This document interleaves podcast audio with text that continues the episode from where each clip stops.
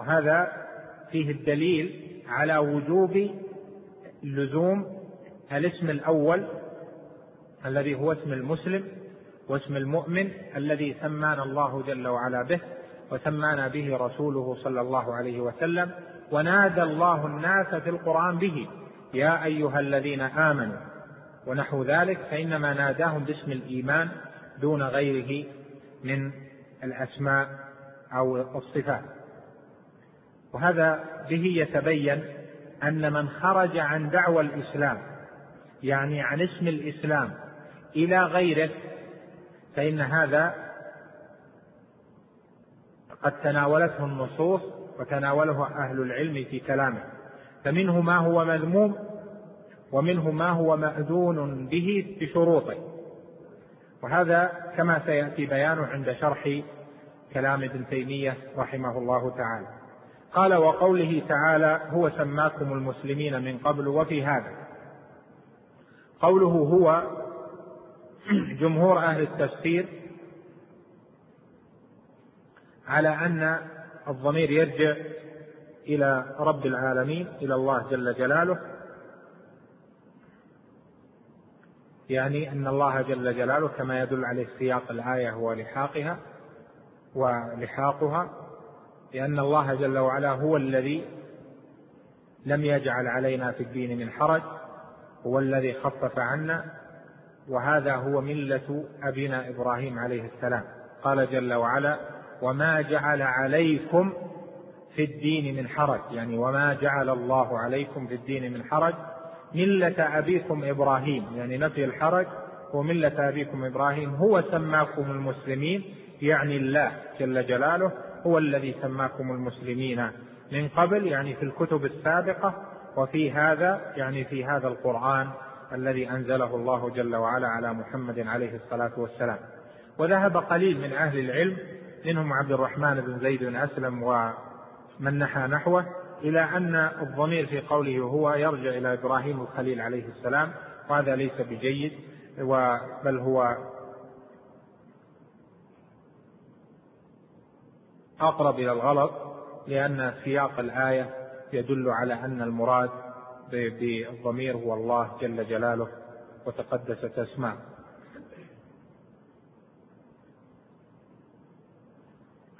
هو سماكم المسلمين.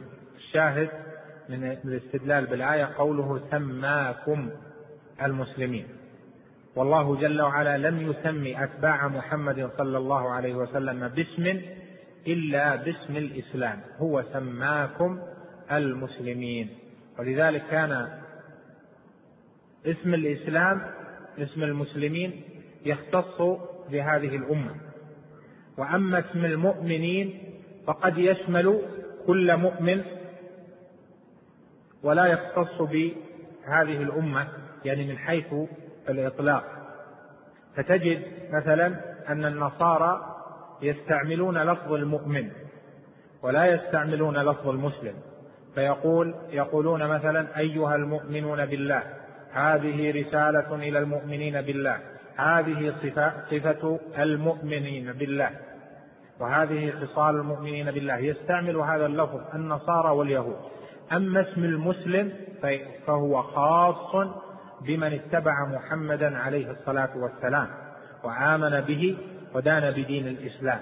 ولهذا ينبغي بل يجب المحافظة على هذا الاسم في كل مكان وأن هذا هو خاصية هذه الأمة من ما عداها من الأمم. هذه تسمية الله جل وعلا ويجب على العباد أن يرضوا بتسمية الله جل وعلا لهم لأنها أكرم تسمية وأعظم تسمية فالمسمي هو رب العالمين والملقب هو رب العالمين فمن خرج عن تسمية رب العالمين لعباده فقد خرج عن ما رضيه الله جل وعلا لعباده المسلمين. قال وعن الحارث الأشعري هذا الباب مهم لأن فيه الكلام على الأسماء والشعارات والألقاب والتعصب للجماعات سواء كانت جماعات إسلامية كما يقال أم كانت جماعات اجتمعت على شيء آخر. في تفصيل هذا الكلام هذه المسائل جميعا إن شاء الله تعالى بما نرجو فائدته لي ولكم بإذنه تعالى. وفي هذا القدر كفاية وصلى الله وسلم وبارك على نبينا محمد. بسم الله الرحمن الرحيم. الحمد لله والصلاة والسلام على رسول الله. وعلى آله وصحبه ومن اهتدى بهداه. اللهم علمنا ما ينفعنا وانفعنا بما علمتنا. واغفر لنا ذنوبنا وزدنا علما وعملا يا أرحم الراحمين.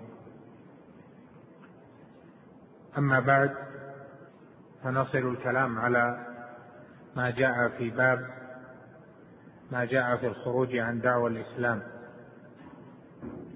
وقد ذكر الإمام المصنف رحمه الله تعالى قول الله جل جلاله هو سماكم المسلمين من قبل وفي هذا ثم قال عن الحارث الأشعري رضي الله عنه عن النبي صلى الله عليه وسلم أنه قال آمركم بخمس الله أمرني بهن السمع والطاعة والجهاد والهجرة والجماعة فإنه من فارق الجماعة قيد شبر فإنه من فارق الجماعة قيد شبر فقد خلع ربقة الإسلام من عنقه. فإنه من فارق الجماعة قيد شبر فقد خلع رقة الإسلام من عنقه إلا أن يراجع إلا أن يراجع. ومن دعا بدعوى الجاهلية فإنه من جثى جهنم. فقال رجل يا رسول الله وإن صلى وصام قال وإن صلى وصام. فادعوا بدعوى الله الذي سماكم المسلمين والمؤمنين عباد الله. رواه أحمد والترمذي وقال حديث حسن صحيح. هذا الحديث من الأحاديث العظيمة وجوامع. هذا الحديث من الأحاديث العظيمة وجوامع الكلم التي اشتملت على كل المطالب الدينية التي تنفع العباد في دينهم وفي دنياهم وفيما يصلح شأنهم في اجتماعهم في الدين وفي اجتماعهم في أمر الدنيا. وبين عليه الصلاة والسلام أن هذه الأوامر الله جل وعلا أمره بها. فقال آمركم بخمس الله أمرني بهن. قوله آمركم يفيد وجوب هذه المطالب وتخصيصها يدل على أنها من مطالب الإسلام العظام ومن خصاله الجليلة التي فاقت غيرها من الأوامر. وقوله بخمس يدل على أنها مختارة وعلى أن هذه الخمس أهم من غيرها مما يدخل في معناها. قال الله أمرني بهن. هذا يدل على أن النبي صلى الله عليه وسلم إذا أمر بأمر فإنما يبلغ رسالة الله جل وعلا فيأمر بما أمر الله جل جلاله وينهى عما نهى الله جل جلاله. والسنة أخت القرآن في أنها وحي من عند الله جل وعلا وأن السنة بيان للقرآن وتفصيل لأحكامه فهي من عند الله جل وعلا. قد كان حسان بن عطية رحمه الله تعالى يقول كان جبريل يأتي النبي صلى الله عليه وسلم بالسنة كما ينزل عليه بالقرآن. وأيضا صح عنه عليه الصلاة والسلام أنه قال ألا إني أوتيت القرآن ومثله معه. وقال جل وعلا وأنزل الله عليك الكتاب والحكمة وعلم قال ألا إني أوتيت القرآن ومثله معه. وقال جل وعلا وأنزل الله عليك الكتاب والحكمة وعلمك ما لم تكن تعلم وكان فضل الله عليك عظيما والحكمة هي السنة. فأمر النبي صلى الله عليه وسلم هو أمر من الله جل جلاله وتأكيده عليه الصلاة والسلام لهذه الجملة بقوله الله أمرني بهن ليلفت النظر عليه الصلاة والسلام على عظم هذه الأوامر وعلى جلالتها. وفيه التشوير عليه الصلاة والسلام على عظم هذه الأوامر وعلى جلالتها. وفيه التشويق لسماعها وبيان ما فيها. قال عليه الصلاة والسلام بعدها السمع والطاعة. والسمع هنا يجوز أن تكون بدلا من خمس بخمس السمع والطاعة إلى آخره بدل بعض من كل أو أن ترفع على الاستئناف يعني تقول السمع والطاعة تكون خبرا لمبتدأ محذوف تقديره وهي أو وهن السمع أو وهن السمع والطاعة والجهاد والهجرة والجماعة. وبكلا الأمرين جاء في القرآن وفي السنة في مواضع فيجوز هذا وهذا. قوله السمع والطاعة جعلها هنا اثنتين وجعل السمع واحدا والطاعة واحدة وذلك لأن الحاجة إليهما معا في الأمر متعينة وعظيمة مع أن السمع والطاعة مقترنان من حيث الوجود فمن سمع فقد أطاع ومن أطاع فقد سمع. ويريد بالسمع والطاعة الاستجابة لمن له حق أن يجاب. وأعظم ذلك الاستجابة لله جل وعلا ولرسوله جل وعلا ولرسوله وعلا ولرسوله وطاعة الله وطاعة الله جل وعلا وطاعة رسوله صلى الله عليه وسلم رسوله صلى الله عليه وسلم.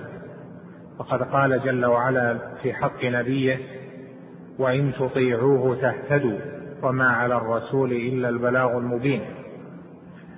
وهذا معلوم أن الرسول عليه الصلاة والسلام أمر بالاستجابة وفي القرآن في غير ما آية الأمر بالاستجابة لله وللرسول وكذلك أمر الله جل وعلا بطاعته وطاعة رسوله صلى الله عليه وسلم.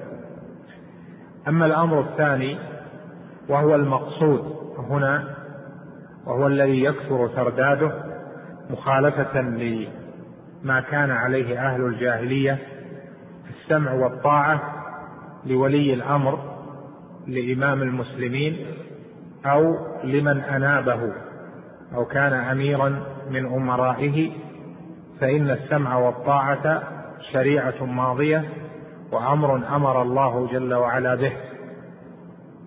والسمع معناه أن يسمع لأمر ولي الأمر وأن يستجيب له فيما أمر والطاعة معناها أن يطيع من ولاه الله جل وعلا أمر الناس وأن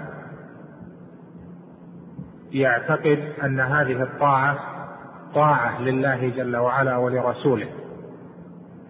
فالسمع والطاعة واجبان وهما من حق الله جل وعلا اولا ثم من حق ولي الأمر المسلم ومن النصح له ثم من حق المسلمين أيضا. فاجتمعت في السمع والطاعة ثلاثة حقوق. حق الله جل وعلا لأنه هو الذي أمر بذلك والثاني حق ولي الأمر والنصح له لأن هذا حق أحقه الله جل وعلا له. وأمر الله جل وعلا بأداء الحقوق إلى أهلها. والثالث حق للمسلمين جميعا لأنه من خرج عن السمع والطاعة فإنه لا يؤذي ولي الأمر فقط وإنما يؤذي المسلمين جميعا لما يترتب على عدم سمعه وطاعته من المفاسد إذا تبين هذا فإن السمع والطاعة لولي الأمر مشروطة في النصوص بأنها سمع وطاعة في غير معصية. أما إذا أمر العبد بمعصية فإنه لا سمع ولا طاعة لأنه حينئذ يكون قد عارض ما أمر أمر الله جل وعلا.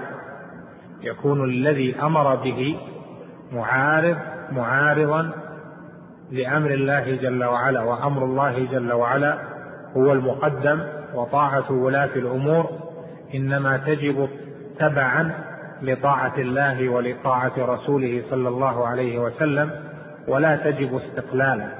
ولهذا قال الله جل وعلا يا أيها الذين آمنوا أطيعوا الله وأطيعوا الرسول وأولي الأمر منكم.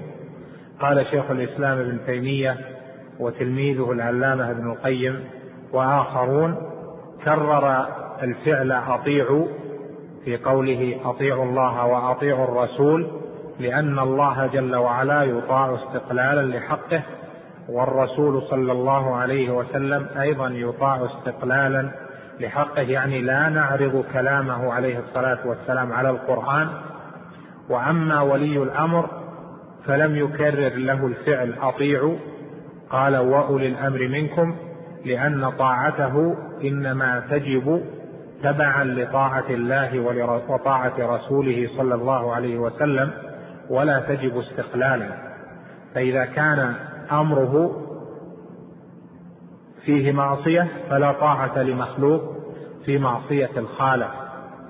فحينئذ يطاع ولي الأمر في غير المعصية وغير المعصية هي الحالات التي يجتهد فيها أو يكون أمره أو نهيه فيها ليس بظاهر أنه معصية لله جل وعلا وللرسول صلى الله عليه وسلم فيطاع في المسائل الاجتهادية.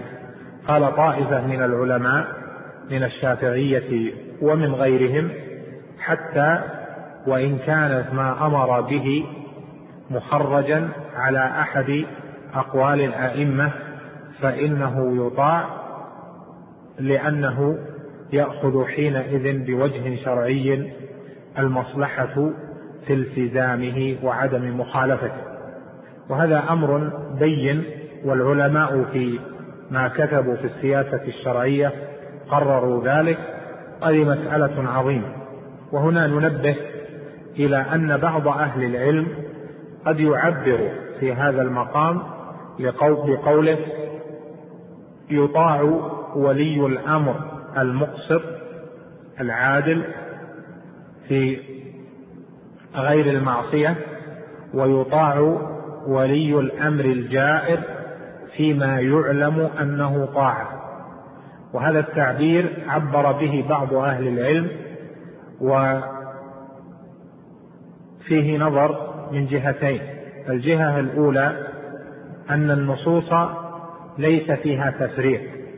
في الطاعة بين ولي الأمر المقسط العادل وبين ولي الأمر الجائر. بل قال, الله قال النبي صلى الله عليه وسلم في ولي الأمر الجائر اسمع وأطع وإن ضرب ظهرك وأخذ مالك.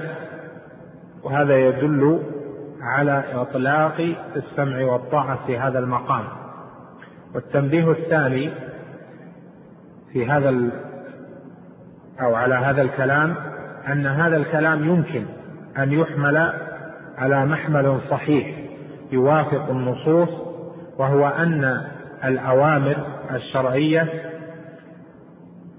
فيها أن يأتي الإنسان العدل وألا يعين على الظلم.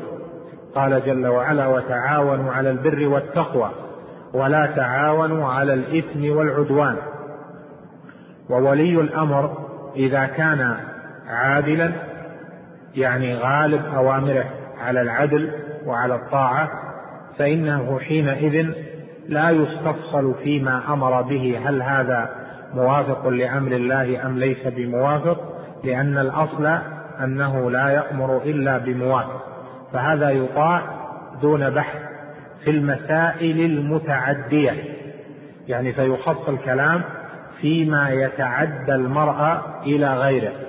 كأن يقول مثلا خذ آه، أرض فلان أو يقول خذ من فلان مال كذا أو صادر سلاح فلان أو افعل كذا. فهذا إذا كان ولي الأمر مقسطا عادلا فإنه آه، لا يستفسر لأن الأصل في أوامره أنها على وجه شرعي. وأما إذا كان غير ذلك بأن كان معلوم عنه الظلم والتعدي على الحقوق فإن هذا الكلام من ممن قاله من أهل العلم يمكن أن يحمل على الأوامر المتعدية بأن ولي الأمر إذا كان ظالما يتعدى على الناس فإن المسلم لا يطيعه حتى يعلم أن ما أمر به طاعة. فيحمل قوله ويطاع ولي الأمر فيما يعلم أنه طاعة إذا كان متعديا على الغير. قل فيما فيه فعل بالغير فهذا يحتاج إلى استفصال وإلى بيان. هذا ما يمكن أن يحمل عليه هذا الكلام ممن قاله من أهل العلم مع أن النصوص كما ذكرت لكم وقول عامة أهل السنة والمدون في العقائد أنه لا تفصيل في هذه المسألة بل يسمع ويطاع في غير المعصية. في أي مسألة لا تكون معصية لا يظهر فيها أنها معصية فإنه يطاع في ذلك. فإذا أمر بمعصية سواء أكانت في العبد في العبد في نفسه كأن, كأن يأمره بالرشوة مثلا أو أن يأمره بمقارفة حرام أو أن يأمره بما لا يحل شرعا فإنه لا يجوز له أن يطيعه في ذلك. فإن أطاعه فهو آثم ولا يعذر بذلك. وكذلك في الأوامر المتعدية إذا أمره أن يفعل بغيره أن يفعل فعلا بالآخرين ويعلم هذا المأمور أن هذا الفعل معصية فإنه لا يجوز له أن يطيعه في ذلك فكونه يتحمل ما يأتيه من مخالفة الأمر أسهل من أنه يخالف أمر الله جل جلاله وتقدست أسماؤه. قال بعدها والجهاد. الجهاد المراد به هنا جهاد الأعداء وجهاد العدو على قسمين منه جهاد بالحجة والبيان ومنه جهاد بالسنان والسلاح.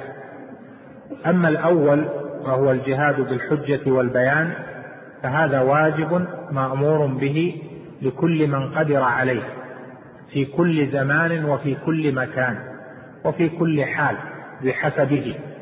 وقد أمر الله جل وعلا نبيه بذلك في مكة قبل أن يشرع الجهاد بالسنان. فقال جل وعلا فلا تطع الكافرين وجاهدهم به جهادا كبيرا. يعني جاهدهم بالقرآن. فهذا جهاد بالحجة والبيان وهذا يعم الأزمنة والأمكنة. ولا تزال طائفة من هذه الأمة ظاهرة على الحق لا يضرها من خذلها ولا من خالفها.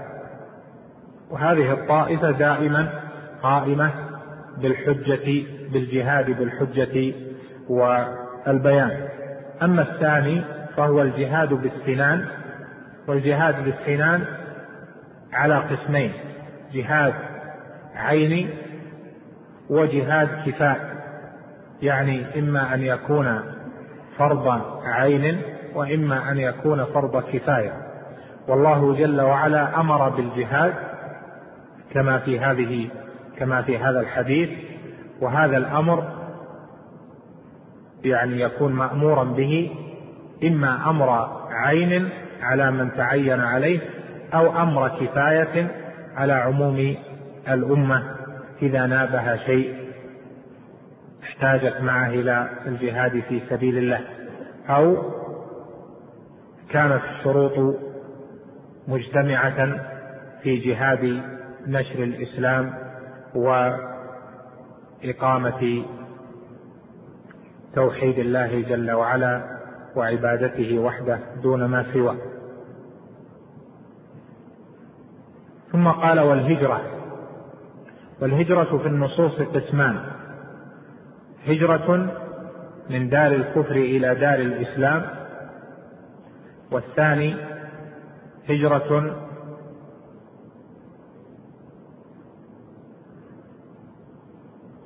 مما سوى الله جل وعلا إلى الله جل وعلا وحده. والأول الهجرة من دار الكفر إلى دار الإسلام كهجرة الصحابة من مكة إلى الحبشة وكهجرة الصحابة أيضا من مكة إلى المدينة. وقد يعرض هذا في أنه يكون هناك هجرة من دار كفر قد تظهر بعد زمن النبوة وقد ظهرت بعد زمن النبوة إلى دار يعلو فيها الإسلام. وأما قول النبي صلى الله عليه وسلم لا هجرة بعد الفتح ولكن جهاد ونية فالمقصود منه لا هجرة من مكة إلى المدينة بعد الفتح لأنه بعد الفتح فمن كان في مكة بعد الفتح فقد أصبحت مكة دار إسلام فمن كان فيها بعد الفتح فإنه يمكث فيها ولا يلزمه الهجرة إلى المدينة بل يبقى فيها. ولا تزال مكة دار إسلام إلى أن يرث الله جل وعلا الأرض ومن عليها حرسها الله وبلاد المسلمين.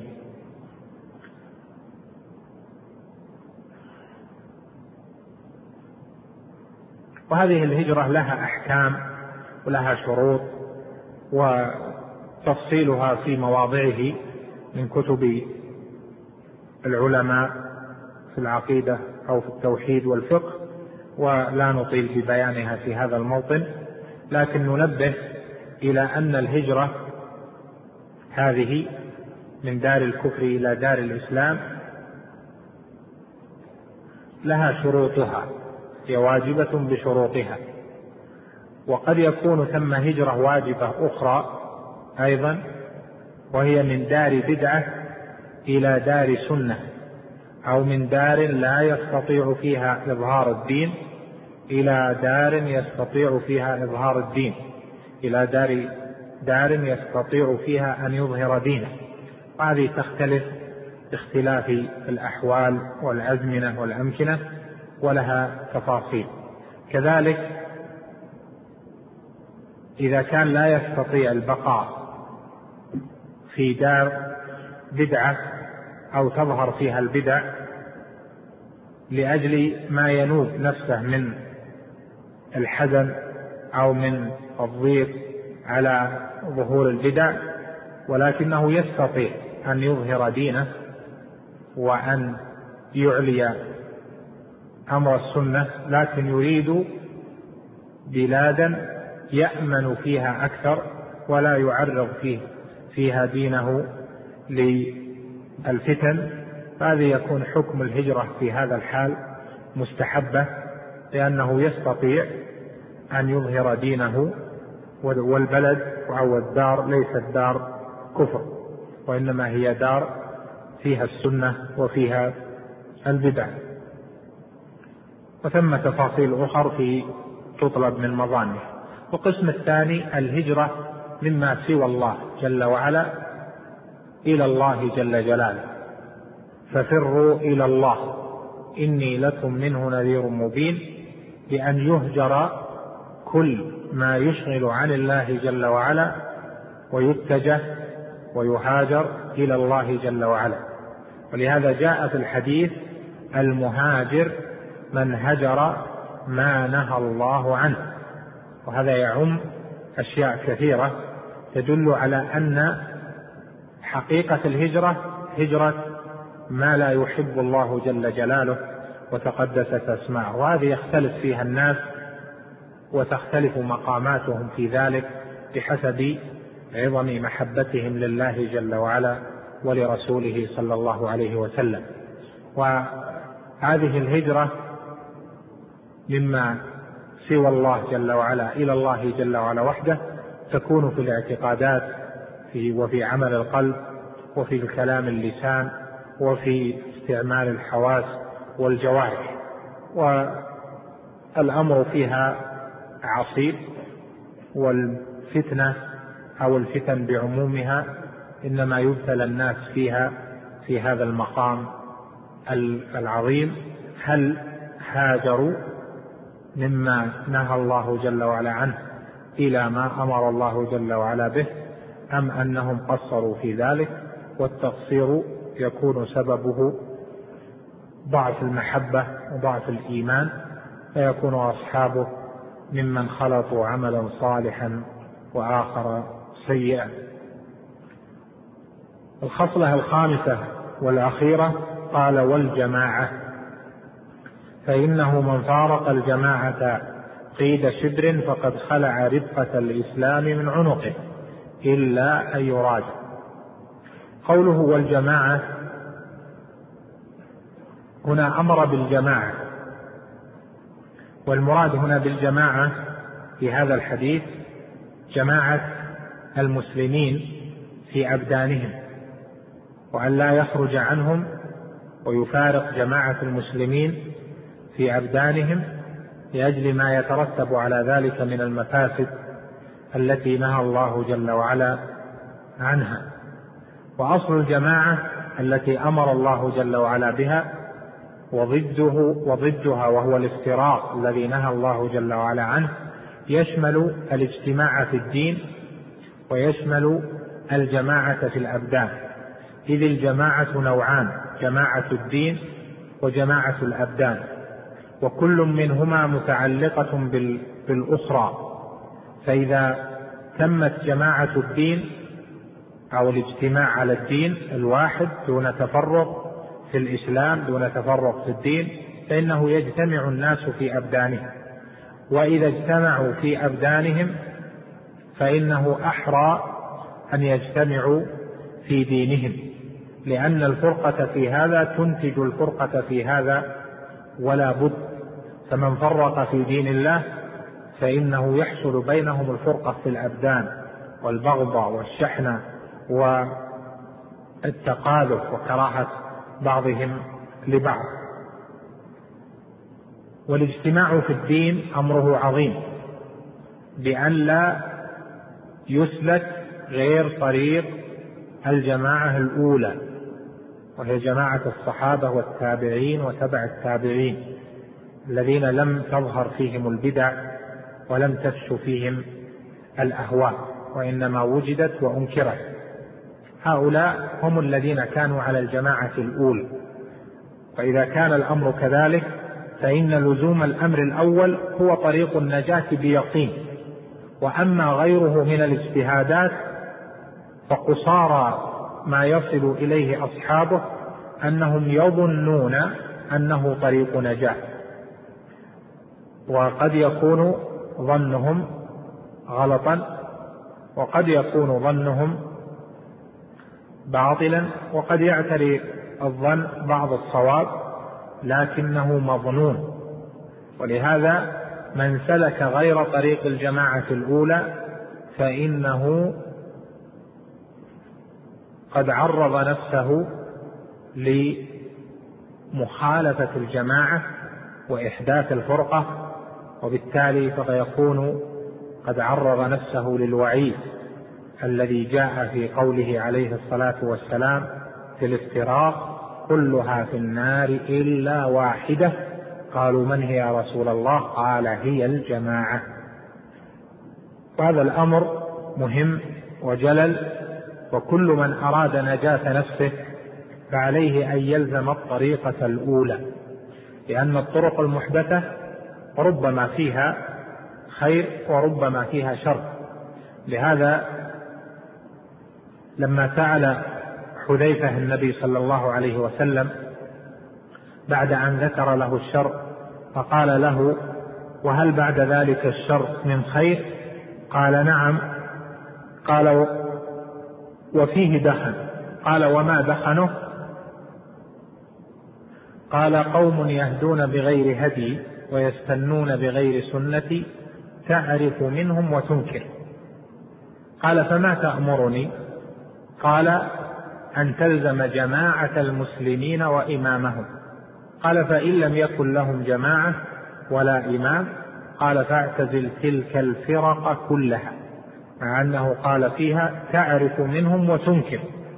قال فاعتزل تلك الفرق كلها ولو أن تعض على أصل شجرة حتى يأتيك الموت وأنت على ذلك. وفي رواية أخرى قال فيه تعرف منهم وتنكر آه، قال فيه آه، وهل بعد ذلك الشر من خير؟ قال نعم وفيه دخن. ثم فسر ذلك بأنهم قوم من جلدتنا يتكلمون بألسنتنا. ويهدون بغير هدي المصطفى صلى الله عليه وسلم أو كما جاء في الحديث. فإذا أمر الاجتماع على الدين والاجتماع في الأبدان هذا أمر عظيم جدا واحدة ملازم للآخر. فالذي يريد النجاة فعليه بطريق الجماعة الأولى فإنها هي على الحق بإجماع المسلمين. حتى أهل البدع يقولون الصح طريقة الصحابة والتابعين طريقة السلف أسلم. فحتى في السلوك يقولون أسلم حتى في الزهد يقولون أسلم. فهي باتفاق المسلمين هي أسلم لأنها هي الطريقة التي أجمع عليها الناس. لكن دخلت اجتهادات أفسدت الأمر وفرقت المسلمين ومن اجتهد فإنه يظن أنه على شعبة نجاة وقد لا يكون الأمر كذلك. قال فإنه من فارق الجماعة قيد شبر فقد خلع رفقة الإسلام من عنقه. قوله فارق الجماعة يعني فارق جماعة المسلمين في الدين أو في الأبدان والأبدان هو المقصود هنا بارتباط الأوامر الخمس هذه بعضها مع بعض. قال من فارق الجماعة بمعنى أنه لم يدن بلزوم الجماعة ولزوم طاعة الإمام وعدم الخروج عليه والنصيحة له فإنه من فارق الجماعة بهذا المعنى قيد شبر قيد بمعنى مسافة وهو خلاف القيد القيد هو القيد المعروف وهو تكبيل أو توثيق أما القيد فهو المسافة. قيد رمح ارتفعت الشمس قيد رمح يعني مسافة رمح. قيد شبر يعني مسافة شبر. وهذا كناية عن قلة المفارقة يعني فارق الجماعة ولو شبرا وجلس منفردا ولو شبرا واحدا بعيدا عن الجماعة قال فقد خلع رفقة الإسلام من عنقه. وهذا من أحاديث الوعيد التي تمر كما جاء. وفيها تهديد والتخويف للمسلم أن يفارق الجماعة بقوله عليه الصلاة والسلام فقد خلع رفقة الإسلام من عنقه إلا أن يراجع. وخلع رفقة الإسلام من عنقه هل يفهم من ذلك تكفيره؟ المعتمد عند أهل السنة أنه لا يفهم من ذلك تكفيره ولكنه قد فعل أمرا عظيما وجللا أوجب له أن يخلع ما يميزه من الإسلام الذي يدعو إلى الاجتماع وعدم الافتراق من عنقه. قال إلا أن يراجع يعني إلا أن يتوب لأنه من تاب تاب الله عليه. قال بعدها ومن دعا بدعوى الجاهلية فإنه من جثى جهنم. قوله ومن دعا بدعوى الجاهلية يعني من دعا إلى أمر أبطله الإسلام. وكان مما تميز به أهل الجاهلية فإنه حينئذ من أهل الكبائر ومن أهل الوعيد وتوعده بقوله فإنه من جثى جهنم. وهنا قوله دعا بدعوى الجاهلية لها تفسيران. التفسير الأول أنها فيما ذكرت لك من كل خصلة من خصال الجاهلية أبطلها الإسلام فيأتي أحد يدعو إليها. فهذه كما جاء في الحديث الذي مر معنا أبغض الناس إلى الله أبغض الرجال إلى الله ثلاثة وذكر منهم مبتغ في الإسلام سنة الجاهلية. والتفسير الثاني قوله من دعا بدعوى الجاهلية أي تسمى بأسماء الجاهلية التي كانت تدعو إلى العصبية وأرجع الناس إلى عصبيات الجاهلية وإلى فخرها بالآباء والقبائل وهذا يفرق ولا يجمع الناس على كلمة الإسلام واسم المسلمين واسم المؤمنين. وهذان الصنفان معا توعدهم عليه الصلاة والسلام بقوله فإنه من جثى جهنم. وجثى لها ضبطان جثى هكذا بالقصر والثانية فإنه من جثي جهنم وهي القراءة المعروفة في آية سورة مريم ونذر الظالمين فيها جثيا بضم الجيم.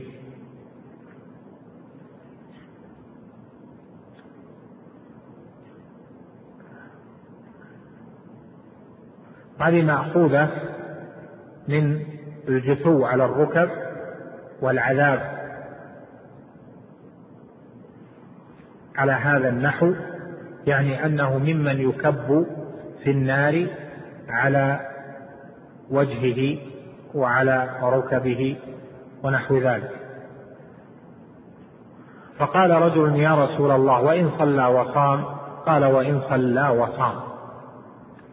وهذا يدل على عظم هذه الكبيرة وأن أصحابها متوعدون بأشد الوعيد والعياذ بالله. ثم قال عليه الصلاة والسلام امرا تدعوا بدعوى الله.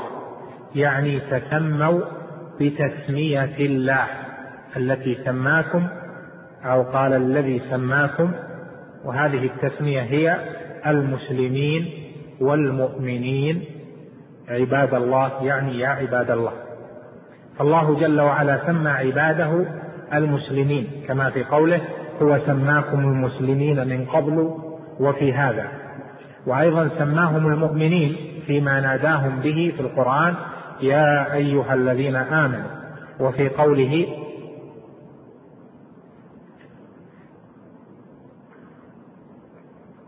واتقوا الله أيها المؤمنون لعلكم تفلحون.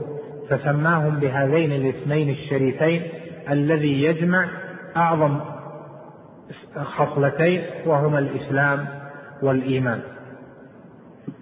وسيأتي مزيد بيان في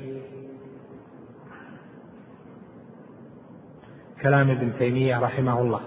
ثم قال الإمام بعد ذلك وفي الصحيح من فارق الجماعة قيد شبر فمات فميتته جاهلية. يعني أن من فارق جماعة المسلمين جماعة الأبدان أقل افتراق وخالفهم وانحاز إلى غيرهم فمات فميتته جاهلية لأن أهل الجاهلية لم يكونوا يذعنون لولي أمر بل كانوا متفرقون في ذلك. قد ذكر الإمام في خصال الجاهلية وهي ثالث خصلة مما أورد أو من أوائل الخصال التي ذكر السمع والطاعة. وقال فيها بعدها وأبدى فيها رسول الله صلى الله عليه وسلم وأعاد. يعني كرر هذا الأمر لأجل ألا يشابه أهل الجاهلية. حتى إن أهل الجاهلية لا تقر قبيلة بأن تكون سامعة مطيعة للقبيلة الأخرى. ومن آثار ذلك لما توفي رسول الله صلى الله عليه وسلم واجتمع المهاجرون والأنصار. اجتمعت قريش يعني الصحابة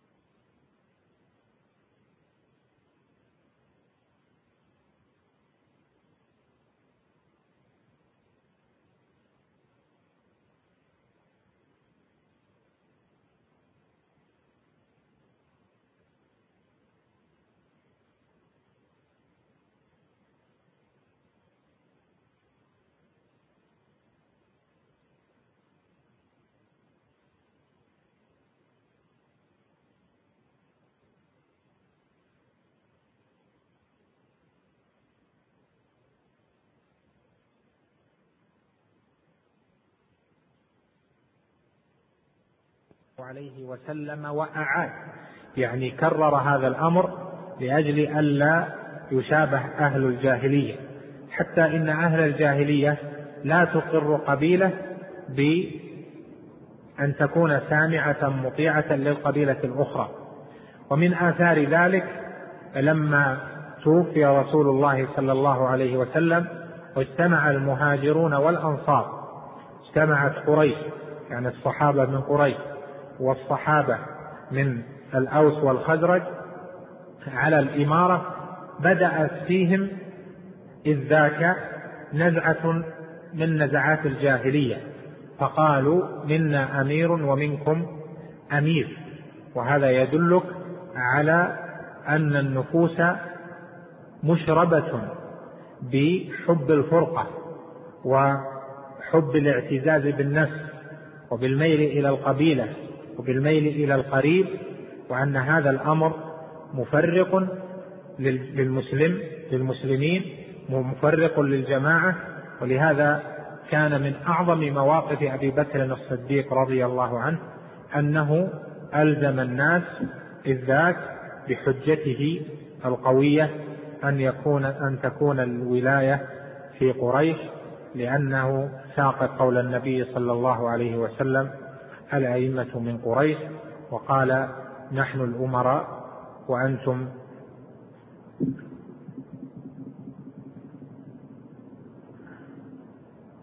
قال نحن الأمراء يعني وأنتم الوزراء أو المستشارون ونحو ذلك مما يكون فيه الأنصار مقربين لكن ليست لهم الولاية. إذا تبين هذا فمن أعظم ما حدث في هذه الأمة من أول الأمر الافتراق بداية الافتراق في الولاية بداية عدم الرضوخ للجماعة بداية الاعتزاز بأشياء جاهلية بدأت هذه في أول الأمر ثم حصلت فرقة الدين بعد نوازع فرقة الأبدان. فبدأت فرقة الأبدان في النفوس ثم كان من نتائجها أن انحاز بعض الناس إلى من وجدوا فيهم من آه، يسمع للأهواء وألقوا فيهم الأهواء حتى حدثت بدعة الخوارج في عهد عثمان وتجمعوا حتى قتلوا عثمان رضي الله عنه باسم الدين وباسم الأمر بالمعروف والنهي عن المنكر والعياذ بالله. ثم قال رحمه الله وفيه أبي دعوى الجاهلية وأنا بين أظهركم يعني فيه يعني في الصحيح أبي دعوى الجاهلية وأنا بين أظهركم. يريد رحمه الله تعالى القصة التي حصلت بين غلام من المهاجرين وبين غلام من الأنصار حيث اختلف الغلامان على شيء حتى اختصما وتشابكا فأراد المهاجر أن ينتصر بالمهاجرين وأراد الأنصار أن ينتصر بالأنصار فقال الغلام المهاجري يا للمهاجرين ينتخي بهم ويندبهم ويدعوهم لنصرته وقال الآخر يا للأنصار يدعوهم لنصرته ويندبهم لنصرته.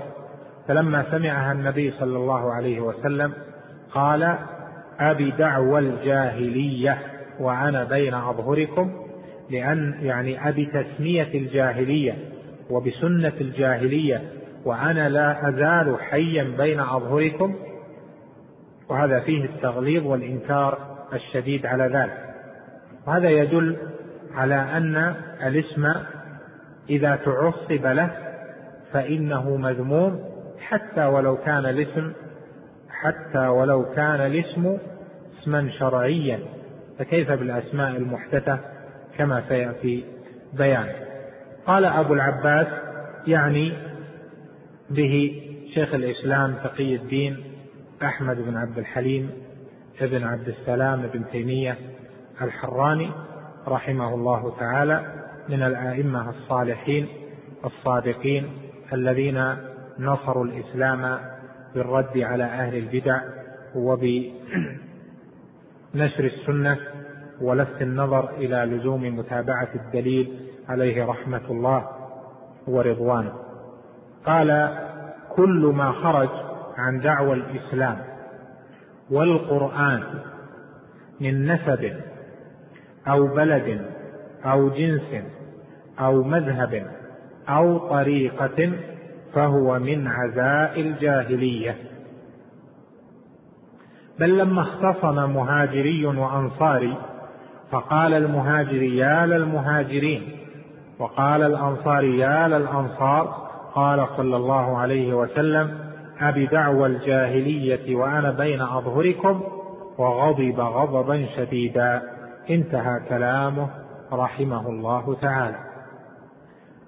وهذا الكلام من نفيس كلام أهل العلم الذين تفقهوا في النصوص وعلموا مدارك السلف في فهم الأدلة وعلموا حدود ما أنزل الله جل وعلا على رسوله صلى الله عليه وسلم. فإن العلم النافع كلما زاد في حق العبد كلما زاد في العبد المؤمن زاده بصيرة في دينه وبصيرة فيما حوله حتى لا يلتبس عليه الحق بالباطل. والله جل وعلا قال في وصف نبيه بل قال آمرا نبيه عليه الصلاة والسلام قل هذه سبيلي أدعو إلى الله على بصيرة أنا ومن اتبعني. فهو عليه السلام على بصيرة يعني على إدراك تام وعلم كامل بأمر الدين وأمر الدعوة التي يدعو إليها. وكذلك من اتبعه في الدين وكان على هديه عليه الصلاة والسلام فهو على بصيرة وأهل البصيرة ناجون. وشيخ الإسلام ابن تيمية كغيره من الأئمة الأعلام الذين رفعوا راية السنة ونصروا مذهب السلف الصالح نصيحة للأمة وطاعة لله جل وعلا ولرسوله صلى الله عليه وسلم هؤلاء لا يكتمون نصيحة للعباد بل يبدونها لهم. وقد لاقوا ما لاقوا في زمنهم من أنواع الابتلاء لكن بقي كلامهم ينفع لأنه من مشكاة الكتاب والسنة وليس فيه هوى وليس فيه خروج عن طريقة الجماعة الأولى وصراط السلف الصالح رضي الله عنه. وهذا الكلام من من الكلام الجزيل المفيد غاية الفائدة. قال كل ما خرج عن دعوى الإسلام والقرآن يعني كل تسمية خرجت عما سمى الله جل وعلا بها عباده في القرآن أو عن تسمية الإسلام. قال من نسب أو بلد أو جنس أو مذهب أو طريقة فهو من عزاء الجاهلية.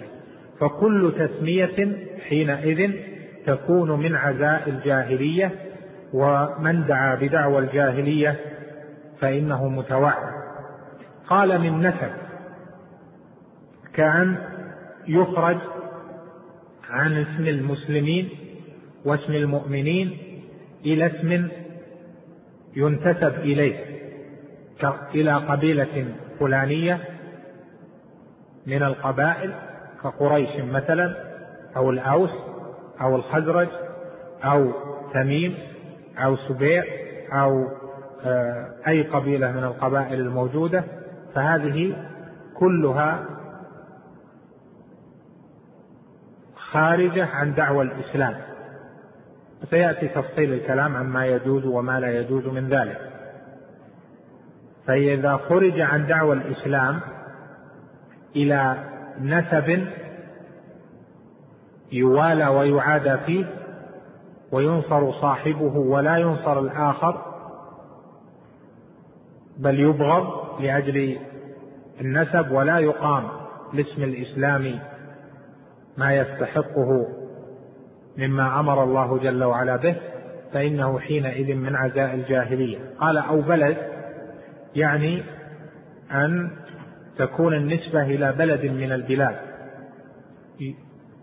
تعز ويوالى عليها ويعادى كما ينسب مثلا يقال مصري شامي سعودي يماني كويتي مغربي إلى آخره ويكون يوالي ويعادي على هذه الأسماء. فإن هذا من عزاء الجاهلية. قال أو جنس جنس يوالي على جنس العرب فقط أو جنس البربر فقط أو جنس من الأجناس الموجودة في الأرض فقط ولا يقيم لاسم الإسلام ولا لدعوى الإسلام مقامها فيوالي من والى هذا ويعادي من عاد هذا وهي القوميات التي انتشرت في الزمان الأخير هذه كلها من عزاء الجاهلية. قال أو مذهب هذا المذهب سواء أكان مذهبا عقديا أو مذهبا فقهيا أو مذهبا سلوكيا. مذهب العقدي مثل المعتزلة الخوارج إرجاء ونحو ذلك من المذاهب العقدية التي جاءت تسميتها بعد مضي الجماعة الأولى أو كان مذهبا فقهيا حنبلي شافعي حنفي مالكي ظاهري إلى آخره أو كان مذهبا سلوكيا أو صوفيا كما يسمى ونحو ذلك مثل الطرق المختلفة الصوفية التي تعزى كل فرقة إلى صاحبها قادرية نقشبندية شاذلية إلى آخره. فهذه كلها من النسب التي هي من عزاء الجاهلية إذا تجاوزت التعريف إلى اعتقاد صحة ما عليه أهلها في كل شيء. كما سيأتي تفصيله قال أو طريقة من الطرق مهما كانت مذهب أو طريقة من الطرق مهما كانت سواء كانت طريقة كما ذكرنا في الأول طريقة صوفية أو كانت طريقة دعوية أو كانت حزبية أو سياسية إلى آخره فإن هذا كله كان عند أهل الجاهلية فجاء الله جل وعلا بالإسلام وعطل كل عزاء الجاهلية إلا ما كان فيه اسم المسلمين والمؤمنين. إذا تبين ذلك فإننا نقول إن هذه التسميات الحادثة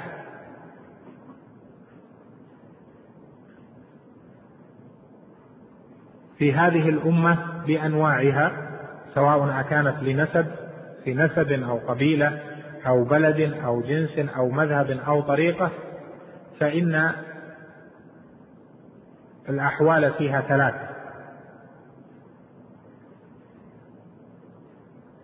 الحالة الأولى أن تكون ممدوحة والحالة الثانية أن تكون مذمومة والحالة الثالثة أن تكون مباحة. أما الحالة الأولى وهي أن تكون ممدوحة فهي إذا كانت التسميات من التسميات التي تميز المسلمين بما نص في الكتاب والسنة في الكتاب والسنة على حسنه وعلى اعتباره. فالله جل وعلا سمى المسلمين باسم الإسلام والإيمان. وكذلك وصف مثلا المتقين مع أن فيها تزكية كذلك وصف. بالأبرار مع أن فيها تزكية ونحو ذلك فهذه تسميات هي من قبيل الأوصاف لاسم المسلم واسم المؤمن. وكل مسلم لديه تقوى بحسبه وكل مؤمن لديه تقوى وبر بحسبه وكذلك ما جاء بالوصف كلزوم السنة والجماعة. فاسم السنة واسم الجماعة هذه من الأسماء التي جاءت في الأحاديث وأصلها في القرآن. ولهذا يسمى خاصة أهل الإسلام أهل السنة والجماعة لأنهم لزموا سنة النبي صلى الله عليه وسلم ولزموا الجماعة. والنبي صلى الله عليه وسلم هو الذي أذن بهذه التسمية بقوله في حديث الافتراق قالوا من هم؟ قال هي الجماعة. من هي؟ يعني الفرقة الناجية قال هي الجماعة. وفي رواية أخرى قال هي من كان على مثل ما أنا عليه اليوم وأصحابي وقال عليكم بسنتي وسنة الخلفاء الراشدين المهديين من بعد. ولذلك أئمة السلف وأهل الحديث أقاموا هذا الاسم مقام الأسماء المحدثة. فلما تفرقت الأسماء وتعددت رجعوا إلى الاسم الذي يميز أهل الإسلام المتمسكين بالأمر الأول عما عداهم لأنهم بين أمرين إما أن يسلبوا اسم الإسلام عن أصحاب الأهواء المحدثة وهذا ليس بصحيح لأنهم مسلمون وإما أن يصفوا من كان على الإسلام الأول باسم يخصون به ويكون منصوصا عليه في الأدلة فهذا يكون سائغا. وهذا إجماع منهم على أن من كان على الأمر الأول فإنه يسمى مثلا أهل السنة والجماعة. أو قد يقال أهل الحديث لأن السنة هي الحديث. أو يقال مثلا أهل الأثر أو أتباع السلف ونحو ذلك هذه كلها في معنى واحد لأنها ترجع بالأمر إلى ما كانت عليه الجماعة الأولى التي نص النبي صلى الله عليه وسلم على أنها ناجي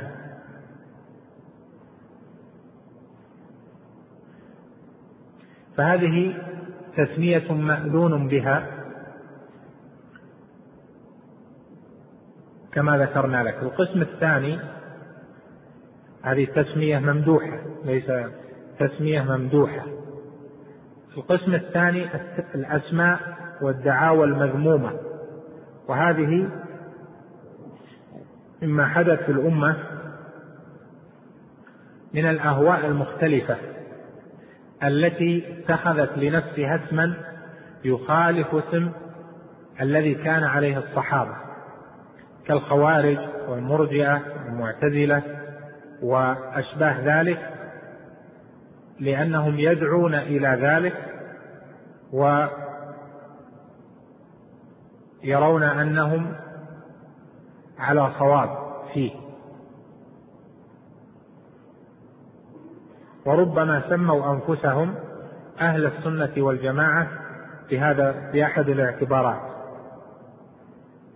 فكل تسمية فيها إشارة لمذهب يشتمل على باطل في العقيدة أو باطل في السلوك فإن التسمية في نفسها مذمومة ولو لم يقترن بها شيء آخر فكيف إذا اقترن بها التعصب أو اقترنت بها بدع أخرى أو أهواء أخرى؟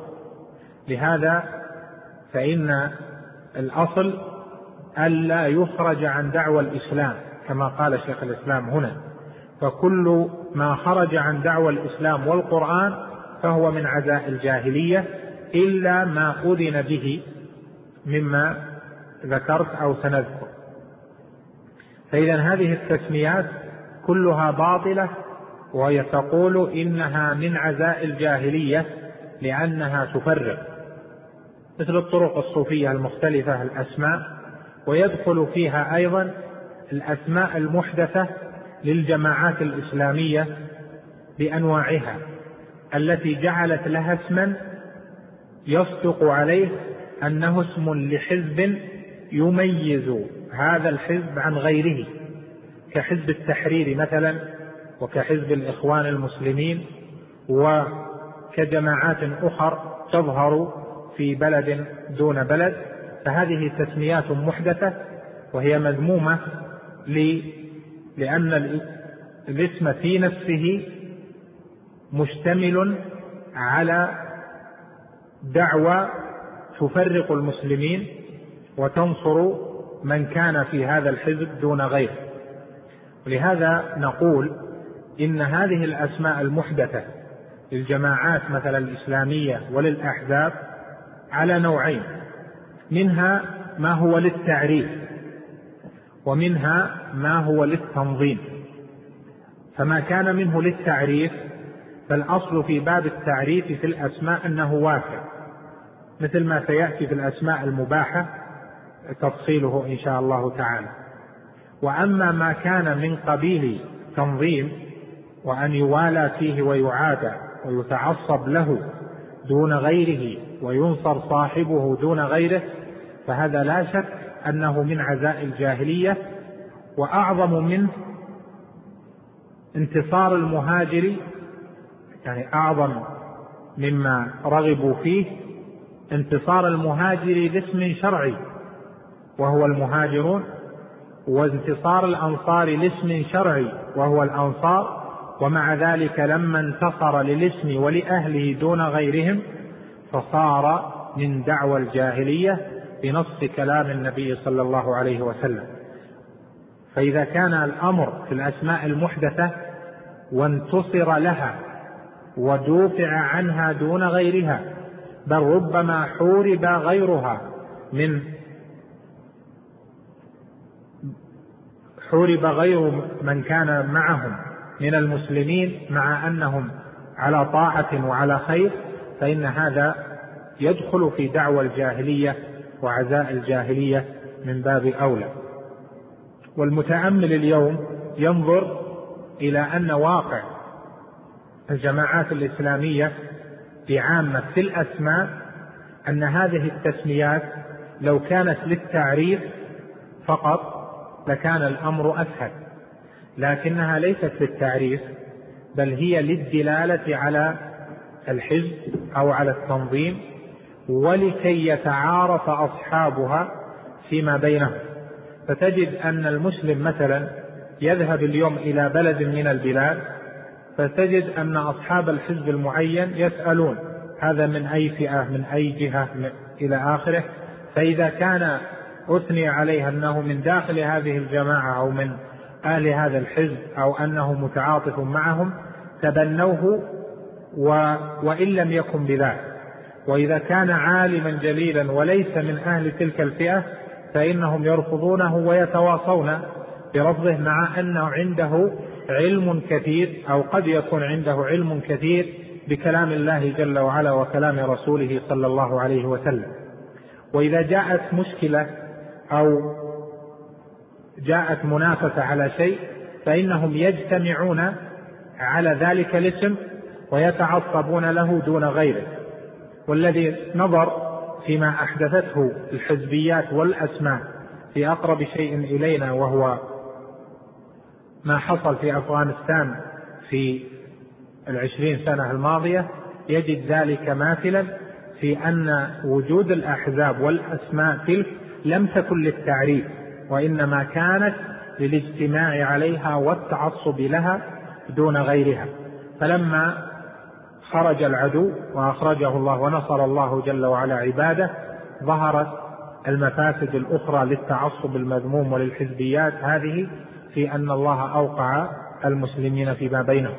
وهذا كله يدل على أن كل مخلص لله جل وعلا ولرسوله صلى الله عليه وسلم وكل مخلص لدين الإسلام وكل راغب في رفع راية الإسلام يوجب أن لا يتعصب لاسم دون اسم الإسلام بل يكون التعامل مع المسلمين على اسم الإسلام ما داموا على التوحيد ولم ولم يكونوا من أهل الشرك الأكبر. فإذا كان كذلك قربت ومن المتقرر عند أهل السنة والجماعة أن كل مسلم يوالى بحسب ما عنده من الإسلام وبحسب ما عنده من الإيمان. فولاية المسلم للمسلم تتبعض بقدر ما عنده من تحقيق الإسلام وتحقيق الإيمان. وهذا هو نظر السلف الشرعي فيما تعاملوا به مع الناس. أما الولاء والبراء والحب والبغض والمكايد ونحو ذلك من مما يحصل فهذا كله من فعل الجاهلية وأثر من آثار التسميات التي لا يقرها أهل الحق البتة. فإذا نصل من ذلك إلى أن الأسماء المذمومة هذه في الجماعات أو في غيرها يجب على كل مخلص أن يسعى إلى أن لا تبقى في الناس بل أن يبقى المؤمنون إخوة يبحثون عن الحق في كتاب الله جل وعلا وفي سنة رسوله صلى الله عليه وسلم وفي هدي السلف الصالح. ولو زالت هذه الشعارات وهذه الأسماء لزالت الشحنة من النفوس ولاجتمع هذا الكم من المؤمنين على كلمة سواء وجاهدوا في الله حق جهاده ولحصل يمن الله جل وعلا بها إذا اجتمع العباد على كلمة. أما إذا رضينا بعزاء الجاهلية وبهذا الموجود فالله المستعان. وأنتم تنظرون هذا وقل من يتخلص منه. فواجب على العبد أن يكون الأمر بينه وبين ربه جل وعلا وأن يخلص نفسه من الهوى وأن ينظر لكل مؤمن بميزان اسم الإسلام والإيمان. وأن يكون ميزانه هو ميزان أهل السنة والجماعة في ذلك وألا يكون الميزان ميزان أحزاب أو ميزان تنظيمات أو أن هذا من هؤلاء أو ليس منهم ونحو ذلك من الأسماء. كذلك مما يجب على عباد الله المؤمنين ألا يحدثوا أسماء تزيد من الافتراء. هذا حصل ويحصل في كل زمن من أنه إذا تباغضت فئتان لمز هؤلاء بس هؤلاء باسم والآخرون سموا أولئك باسم فنشأت فرق جديدة أو نشأت جماعات أو نشأت مذاهب أو أفكار جديدة زادت من فرقة المسلمين. ومن قواعد أهل السنة والجماعة أن البدعة لا ترد ببدعة والغلط لا يرد بغلط بل يصبر حتى الإنسان إذا اعتدي عليه ونيل منه يصبر ويحتسب عند الله جل وعلا ولا يقابل الباطل بباطل أو يقابل التسمية بتسمية أو يقابل البدعة ببدعة لأن هذا يفرق أكثر وأكثر ولا تجتمع النفوس.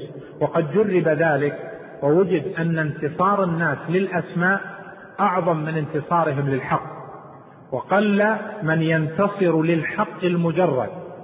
ولكنه إذا جاء الاسم فإنه يتحرك أكثر وأكثر.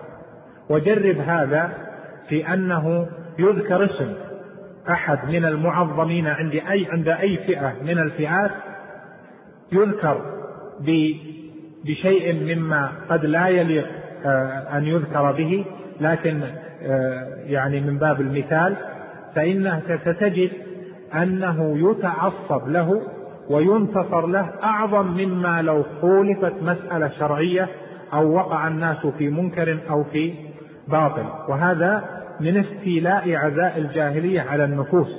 وهذا كثير في كل بلاد المسلمين بلا استثناء والله المستعان. لهذا الواجب على كل مخلص أن يسعى إلى أن يجمع الناس على كلمة سواء فيها تحكيم الكتاب والسنة واتباع طريقة السلف الصالح وإلغاء الأسماء وعدم إحداث التعصبات التي قد تثير الناس وتفرق عن الاجتماع وكل ناصح لا بد أن يسعى في ذلك. أما إذا قررنا في أي بلد كان هذه التسميات وسعينا فيها أو أن أهلها رضوا بها فإن الواقع لن يكون سارا لنا وأمامنا تجارب كثير أمامنا تجارب كثيرة دلت على أن الفرقة لا تأتي بخير تأتي بخير كما قال عليه الصلاة والسلام الفرقة عذاب.